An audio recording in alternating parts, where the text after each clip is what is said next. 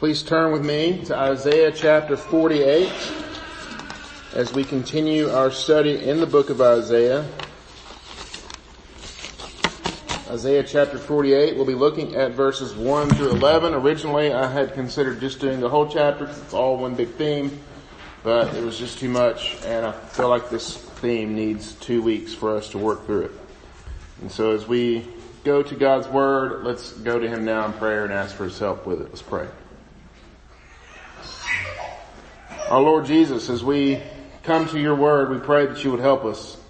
We are a stubborn and stiff-necked people, as you call us in this text and in many others.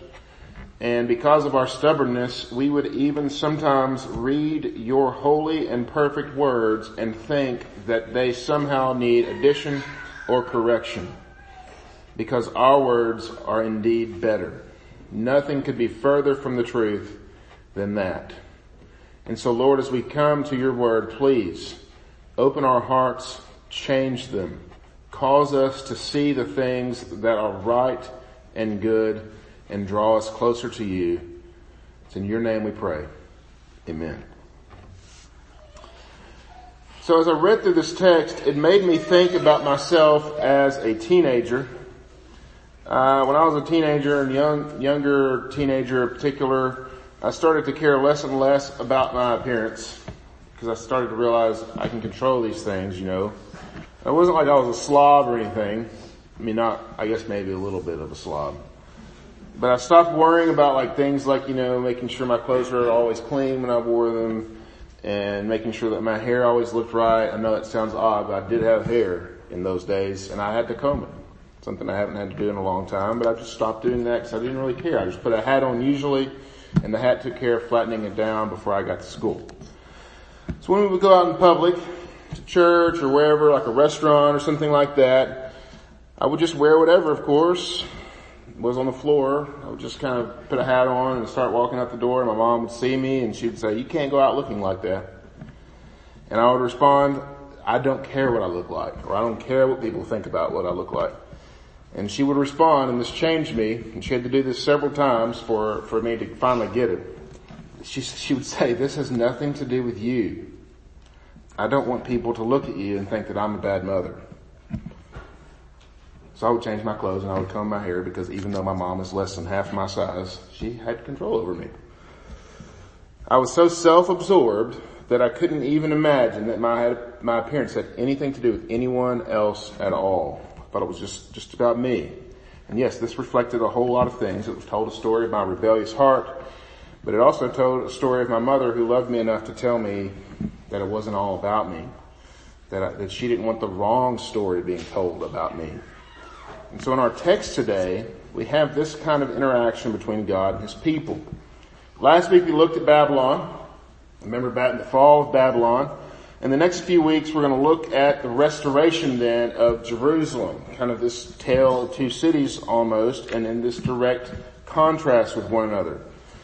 48 gives us this big overarching idea of God restoring His people. And again, I want to be able to break this down a little bit more, so we're going to still be looking at this next week. What we see here is the idea of a people who need reforming and a God who reforms them for His name's sake.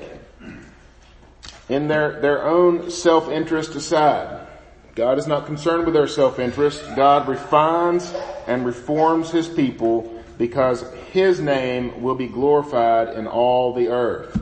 That is His reason for doing. Even as God delivers His people, He plans to work on their hearts. We saw this in Isaiah's day, we saw it before Isaiah's day, we see it today in the church. We'll continue to see it until the Lord Jesus decides to come home or come back. There's a plan for us one day, again, to be with Jesus in glory.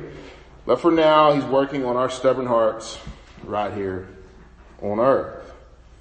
This process is called sanctification. It's a big word that we throw around sometimes in the church, but it's making us holy. It's literally what it means, making us to be more like Him. This is what we're going to be looking at in the next couple of weeks. And so, with the text today, we're breaking up into two points, God's stubborn people and then God's sanctifying grace. With that, please stand with me as we read God's Word Isaiah chapter 48 with the first 11 verses in view today. Isaiah 48 starting at verse 1. Hear this, O house of Jacob, who are called by the name of Israel and who came from the waters of Judah, who swear by the name of the Lord and confess the God of Israel, but not in truth or right. For they call themselves after the holy city and stay themselves on the God of Israel. The Lord of hosts is his name. The former things I declare of old, they went out from my mouth, I announced them, and then suddenly I did them, and they came to pass. Because I know that you are obstinate, and your neck is an iron sinew, and your forehead brass. I declared them to you from of old, before they came of pass, I announced them to you, lest you should say, my idol did them. My carved image and my metal image commanded them. You have heard, now see all this, and you will, and will you not declare it? From this time forth, I announce to you new things, hidden things that you have not known. They are created now, not long ago.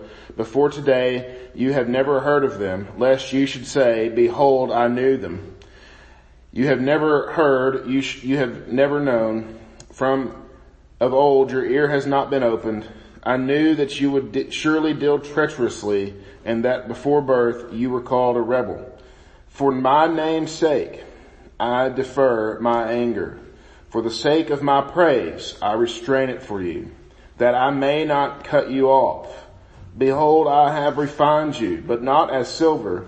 I have tried you in the furnace of affliction. For my own sake, for my own sake, I do it. For how should my name be profaned? My glory I will not give to another. Amen. This is God's word. You may be seated.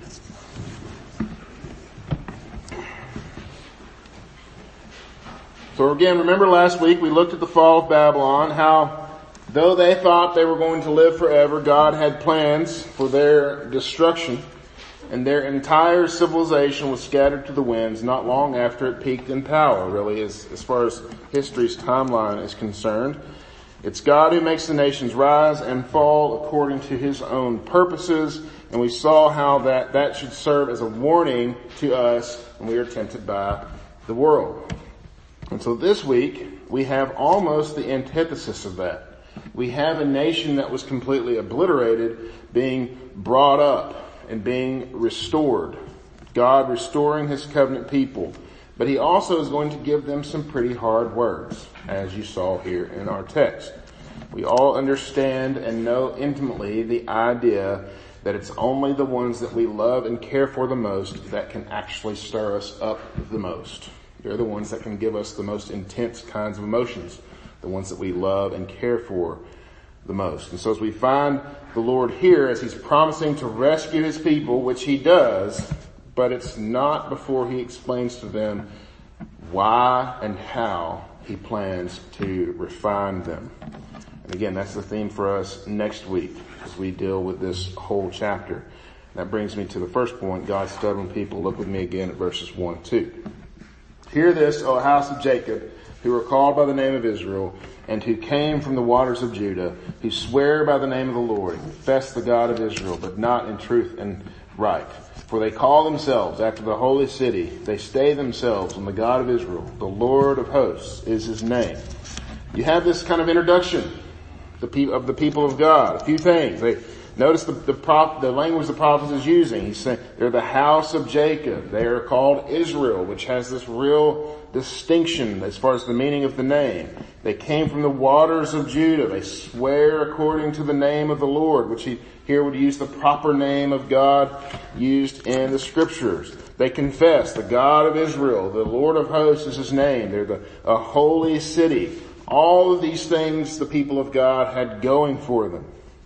They were of the lineage of Isaac, or Abraham, Isaac, and, and Jacob, and they were the, the southern kingdom known as Judah, who was the first son, uh, the fourth son of Jacob and Leah. You're familiar with their story. And so there's this, all these things that they have going for them.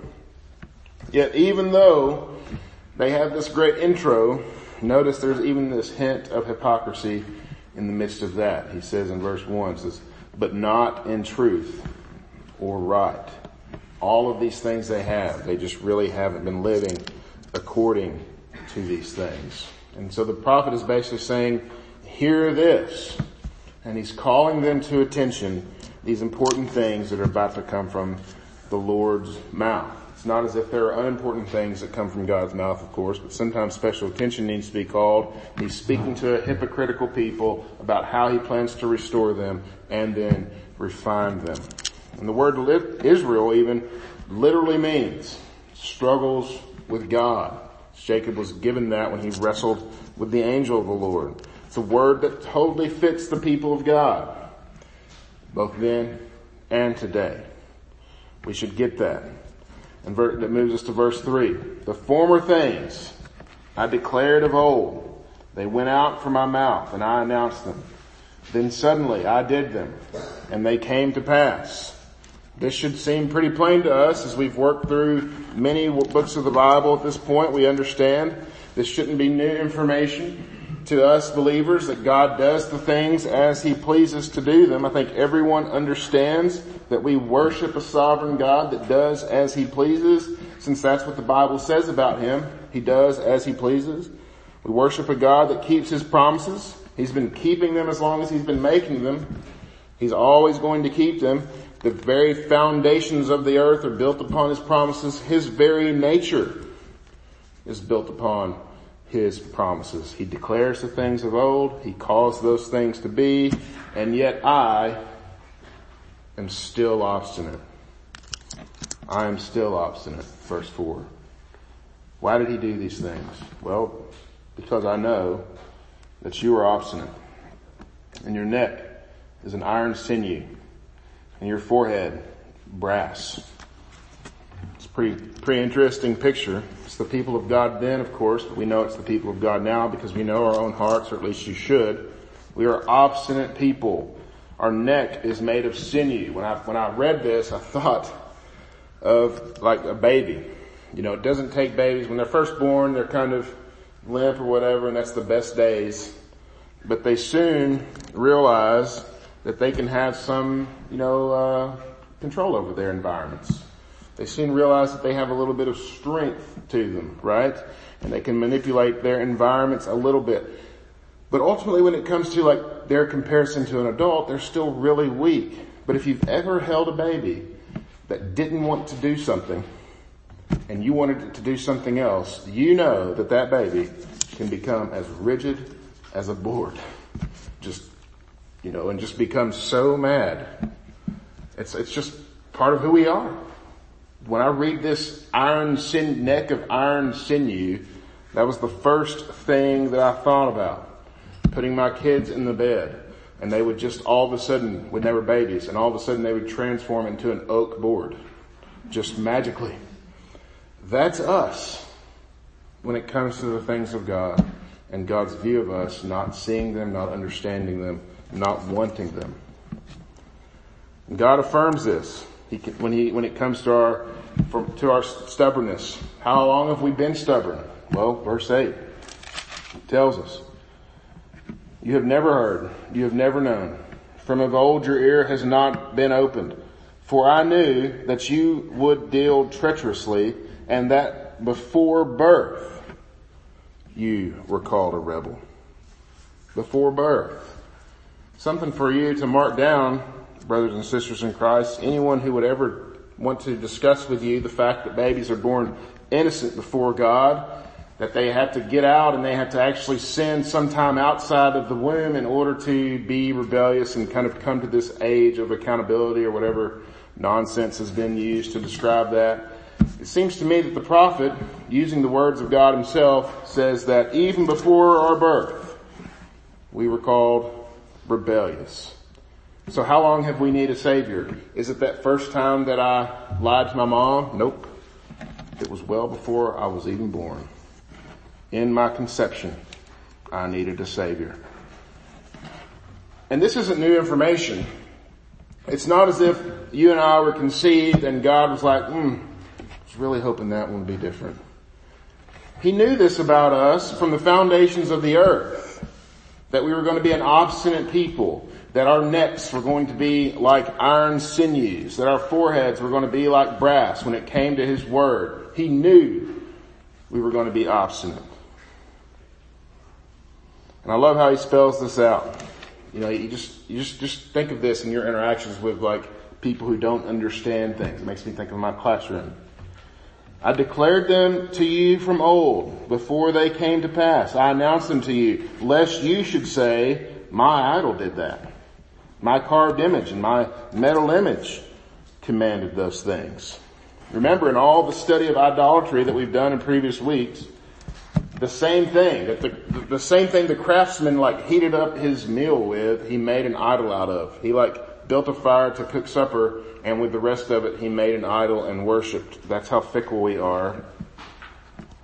We'd quickly attribute the sovereign deity to a log rather than trust our creator. That's how stubborn we are. We'd never say that out loud, of course. I would never say, yeah, I'd rather something else be God than, than the one true God. We'd never say that, but we demonstrate that by the way that we live, by the way that we worry about the silliest little things, by the way that we always think that we're somehow good enough, by the way that we somehow dismiss God and His goodness in us. And so as we read this, we get a picture of what God means when He calls us over and over again in scripture a stubborn, stiff-necked people. And it's not as if God had to wait until the wedding night. You know, we're often called the bride of the Lord. It's not as if he had to wait till the wedding night to figure that out about us. He didn't deliver his people from Egypt and then have them out in the wilderness. And once they started complaining, he said, oh, I didn't know it was going to be like this with the people. I thought we were going to have this great honeymoon that I was going to love my people and they were going to love me back and this was going to be wonderful. They get a few miles down the road from Egypt and they start complaining. They're even complaining when God is like about to open the Red Sea up. God didn't have to move to plan B at this point. Well, that's not quite like I thought it was going to go, so let me have this other plan. God doesn't have a plan B. His plans are always accomplished exactly as he means them to be. Isaiah's people are no different. The people in Isaiah's day, the people in our own day, it's no different today. I tell my children sometimes that the only reason they're still alive is because I haven't allowed their mother to kill them. Joking aside, that's not actually what would happen. You, you guys know Emily. She would never do that. but we feel like that sometimes, right? I think of myself as a teenager. My gosh, I deserved much worse than any fate I was ever given. I was a horrible, horrible individual and the fact that my mom did not destroy me is a mercy unknown. When I look at my life now, I consider the blessings of God in my life. Think about my sinful heart even now. I wonder why God hasn't looked at me and just said to me, I'll work on everyone else, but you, I'm sick of you. I'm done with you. You're on your own now. Why hasn't he done that? You think about your own hearts. You think about your own persistence in the same sins, those same worries. Why hasn't he done it? Why hasn't he kicked us to the curb and worked, went and worked on better people? It's because there's not any. He's still here. In fact, we called him to be here among us in worship today and we know that he is here because he promises that he will do that. Why would he possibly be here with a people that are so stubborn? Well, he tells us, and that brings us to the next point, God's sanctifying grace. Look with me at verse 9. For my name's sake, I defer my anger. For the sake of my praise, I restrain it for you, that I may not cut you off. Notice this has nothing to do with me or with you. The fact that I haven't been snuffed out by God is, has nothing to do with the fact that I somehow got better than I was. That the bad, that the good things outweighed the bad things in my life and he's like, okay, you're good for now. It's because of him. Because of his name's sake. Notice the subject of all of these sentences. It's the Lord. For my name's sake, I, the Lord, deferred my anger. He restrains his anger for his own name's sake. He's not cutting us off because of his own name. And understand here, we're not simply talking about the name of God and his reputation, but that's, yes, that is definitely in view, but there's so much more to this. He calls us his people. We are part of his name. My kids have my name when they are recognized for good things, when they do good things and someone else recognizes them, people think two things at that point. They think, wow, those kids are great, but they also think, I know their parents. There's this dual thing that's going on here. We also think about everything that that name encompasses. Absolutely we do. And so as the people of God, as the people of Jesus Christ, we are called Christians. We wear the name of God. We carry his name because we are his. And so when he says, for my name's sake, I defer my anger, he does so so that it can be known the work that he intends to do in us and that he, in, that he, that he's going to see it come through to completion. And also see here, he's deferring his anger. When he's deferring it, he's saying he's letting it slide for a little bit, but it's not erasing his anger. It's not as if his anger is not going to somehow be satiated. It will absolutely be satiated. His anger cannot just go unnoticed or unanswered. He's waiting for the day that his anger for the sin that are committed by the people of God would finally be satiated. And we know when that happened. It happened with Jesus on the cross. He deferred his anger until such a time as his son was nailed to the cross and all of his anger and his wrath was poured out upon his son for the sins that you committed and that I committed. His anger was deferred for his people. But for the sake of his people, it was completely, all of that anger, consider this, was rained down upon Jesus. Jesus took for himself the wrath that was due to you and I, and he gave to us his righteousness. And that's, that's amazing. But notice, the work that he's doing is not done. The work of justification is absolutely finished. Jesus said, it is finished, it's done, it's complete. Not to those who will, who have confessed, you and I who have confessed the Lord, but even to those who will one day confess the name of Jesus as Lord, their justification has been complete also. But the work of sanctification in yours, in your life and in my life is still a process. He is doing it. He's doing it even now as we hear His word preached. He is changing us. And that's what we see in verses 10 and 11. Look with me at 10 and 11. Behold, I have refined you, not as silver. I have tried you in the furnace of affliction. For my own sake, for my sake I do it. For how should my name be profaned? My glory I will not give to another. So again, why does he do this? For his name's sake. We are sanctified because God is good, because God keeps his promises, because God cannot lie. Turn with me to 2 Timothy chapter 2. We see this in the New Testament as well. Many times throughout scripture you see this idea, but this is one of my favorite places, particularly when I start to think about my own sin and I think, why is it that God would even deal with me? I can't even like do one thing right. I can't do the same thing that I keep getting wrong. I can't fix it. Why is it that God still deals with me? Well, this is a verse that I always go to, or section I always go to. 2 Timothy chapter 2, starting at verse 8. Remember Jesus Christ, risen from the dead, the offspring of David, as preached in my gospel, for which I am suffering, bound with chains as a criminal, but the word of God is not bound. Therefore I endure everything for the sake of the elect, that they also may obtain the salvation that is in Christ Jesus with eternal glory. The saying is trustworthy, for if we have died with him, we will also live with him. If we endure, we will also reign with him. If we deny him, he will deny us. If we are faithless, get this, you who have been faithless, for me who have been faithless, if we are faithless, he remains faithful. For he cannot deny himself. Why does he do? For his name's sake. These are Paul's words to Timothy. Timothy was a pastor and evangelist, probably had some pretty rough times, some pretty rough times of doubt and despair. Paul reminds him, God keeps you safe, God keeps you at all because He's a good God, not because you're a good Timothy. He keeps you for His name's sake.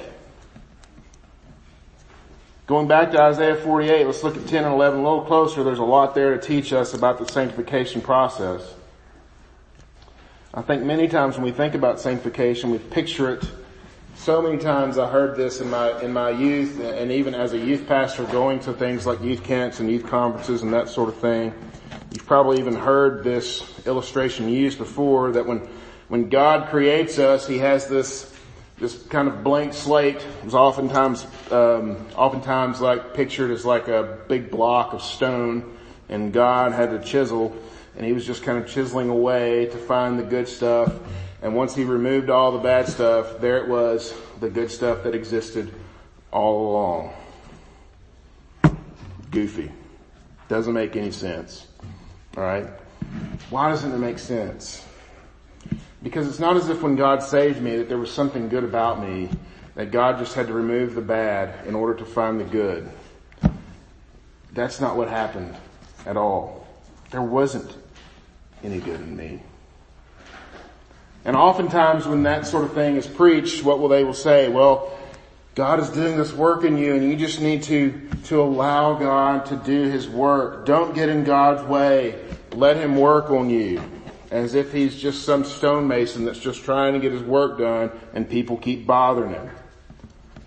I mean, think about that baby. Think about if those of you who have put a baby to bed, sometimes they don't want to go to bed. And they'll straighten out and they'll become that board and they'll cry. And sure, that baby is strong, but at the end of the day, it's just a baby. When it's time to go to bed, guess what the baby gets put in? The bed and the baby will go to bed.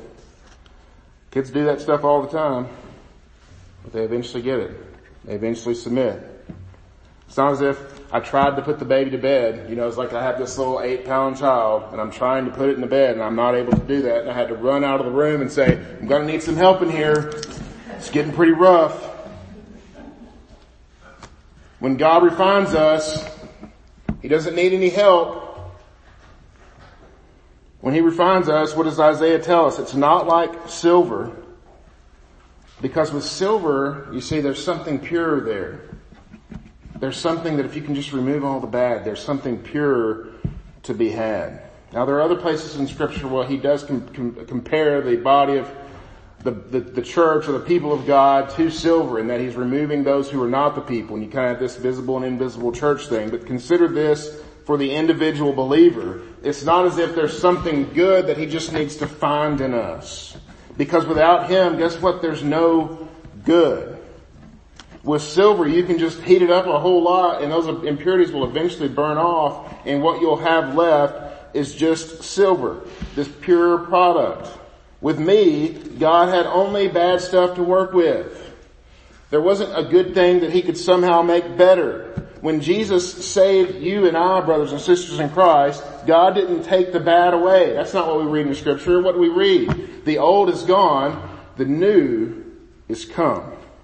We are a new creation. The bad things just didn't need replaced, or the bad things didn't need to be taken away. Everything needed to be replaced. The whole thing was bad. In Christ, we are new creation. And this is the work that Jesus Christ does in us. And he doesn't fail. It's not as if we can somehow, I don't want you to do this. No, he, he doesn't fail. For his name's sake, he does as he pleases. It's not as if we can somehow block him. And God's going to say, well, this one's not really letting me make them holy. This one's not really letting me change them. God's not thwarted by the will of man. He does as he pleases. So that when we read when we are refined by the fire, read here that he changes us. And because he changes us, we can endure the fire that he has for us.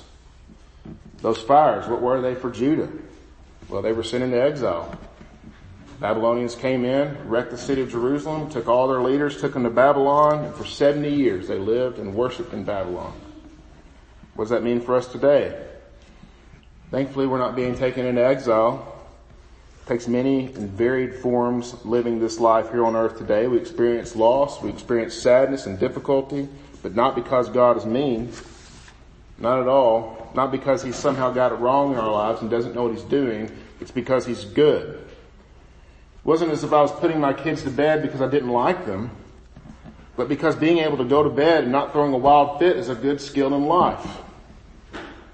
And so what does God want us to do?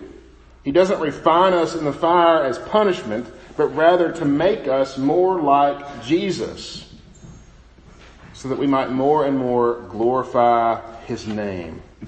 For my own sake, for my sake I do it. For how should my name be profaned? It's almost as, he, as if he's saying, what's the alternative? What, what's the alternative? Me make you holy or my name be profaned? As if I'm going to allow that to happen. My glory I give to no other. And so of course he's not going to allow his people to, to be unchanged and unrefined. For his name's sake, he took those who were his enemies, dead in their trespasses, and he made us alive together with Christ. And so brothers and sisters in Christ, as you hear this, what is the response that we should then do? Well, we should trust in the Lord. He's doing this work in you. He's going to do it so much so that you can't even believe. You're going to look back and you're going to think, I can't believe I was once like that. It's because the Lord is changing you. He intends to purify you, to build you, to make you more and more like His Son. Why does He do that? Because He keeps His promises to us. He cannot deny Himself by virtue of His very nature. He keeps His promises to change His people. And if you're here and you're not a believer, understand the messages for you is the same. God keeps His promises and for His name's sake, He will keep those promises. And that one of those promises is to punish unbelief. He has to. For his very nature. He can't not be, he can't be God if he doesn't do that. So if you die in your unbelief, his anger and his wrath, rather than being put upon Christ, they're going to be put upon you and you will face God one day in judgment. Call upon the name of Jesus Christ and be saved rather than do that. So in conclusion, Again, we're going to continue to deal with this idea next week. In Christ, not only have we been delivered from death, but we are also being made holy. We are being passed through the fire for the glory of God. And so let us submit to God, trust that even in our circumstances, which may be difficult, He is doing a work for our good and for His glory. Let's go to Him in prayer. Our Lord Jesus, we don't often understand the work that you are doing in our lives. We don't understand the circumstances by which you do that work. We don't understand what you're doing because we are simple and you are infinite. We are not good and you are. And so Lord, help us to submit to your will, to trust that what you are doing is right and good for your people ultimately knowing that you came to save a people for yourself. You sent Jesus that that might occur. And Lord, you mean good things for your people. Lord, help us to trust in your promises. We pray this in Jesus' name. Amen.